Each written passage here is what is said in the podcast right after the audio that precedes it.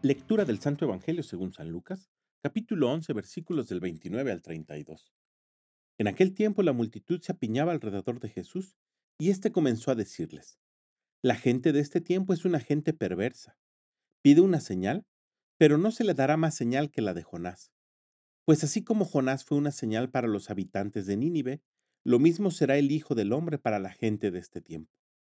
Cuando sean juzgados los hombres de este tiempo, la reina del sur se levantará el día del juicio para condenarlos, porque ella vino desde los últimos rincones de la tierra para escuchar la sabiduría de Salomón, y aquí hay uno que es más que Salomón. Cuando sea juzgada la gente de este tiempo, los hombres de Nínive se levantarán el día del juicio para condenarla, porque ellos se convirtieron con la predicación de Jonás, y aquí hay uno que es más que Jonás. Palabra del Señor.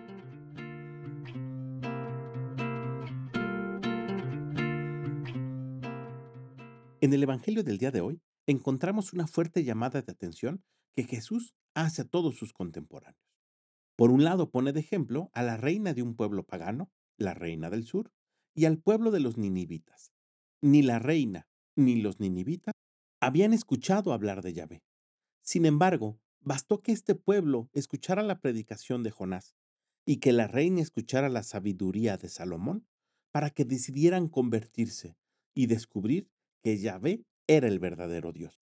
Y sin embargo, los judíos contemporáneos de Jesús, pese a que estaban viendo las obras y señales que Jesús hacía, los grandes prodigios que realizaba, multiplicar los panes, expulsar demonios, hacer hablar a los mudos y ver a los ciegos, deciden no creer y permanecer en el error, en su propio pecado.